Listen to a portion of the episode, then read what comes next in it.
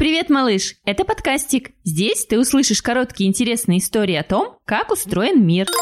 И это выпуск про снег в куртке. Ты знаешь, малыш, что если снег посыпан песком, землей или дорожной пылью, он тает весной быстрее? Да-да, так и есть. Но почему? Грязный снег теплее чистого? Он не тает на самом деле, а его просто убирают? В грязном снегу спрятаны обогреватели? А? Снег тает, потому что становится теплее, это понятно. Но теплее становится везде. И над грязным снегом, и над чистым. Секрет в цвете и в солнце. Чистый снег белый и сияющий.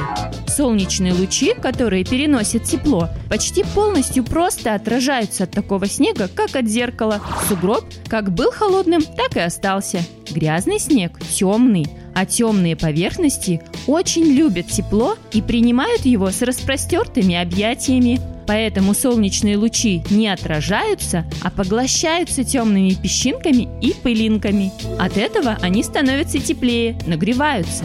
А снег под теплыми частицами тает, как под теплой курткой. Снег быстрее тает вокруг любых темных предметов, например, вокруг деревьев или скамеек. Отчасти поэтому сугробы в городе тают быстрее, потому что на их поверхности оседают пылинки и зола, а дорожки часто посыпаны песком.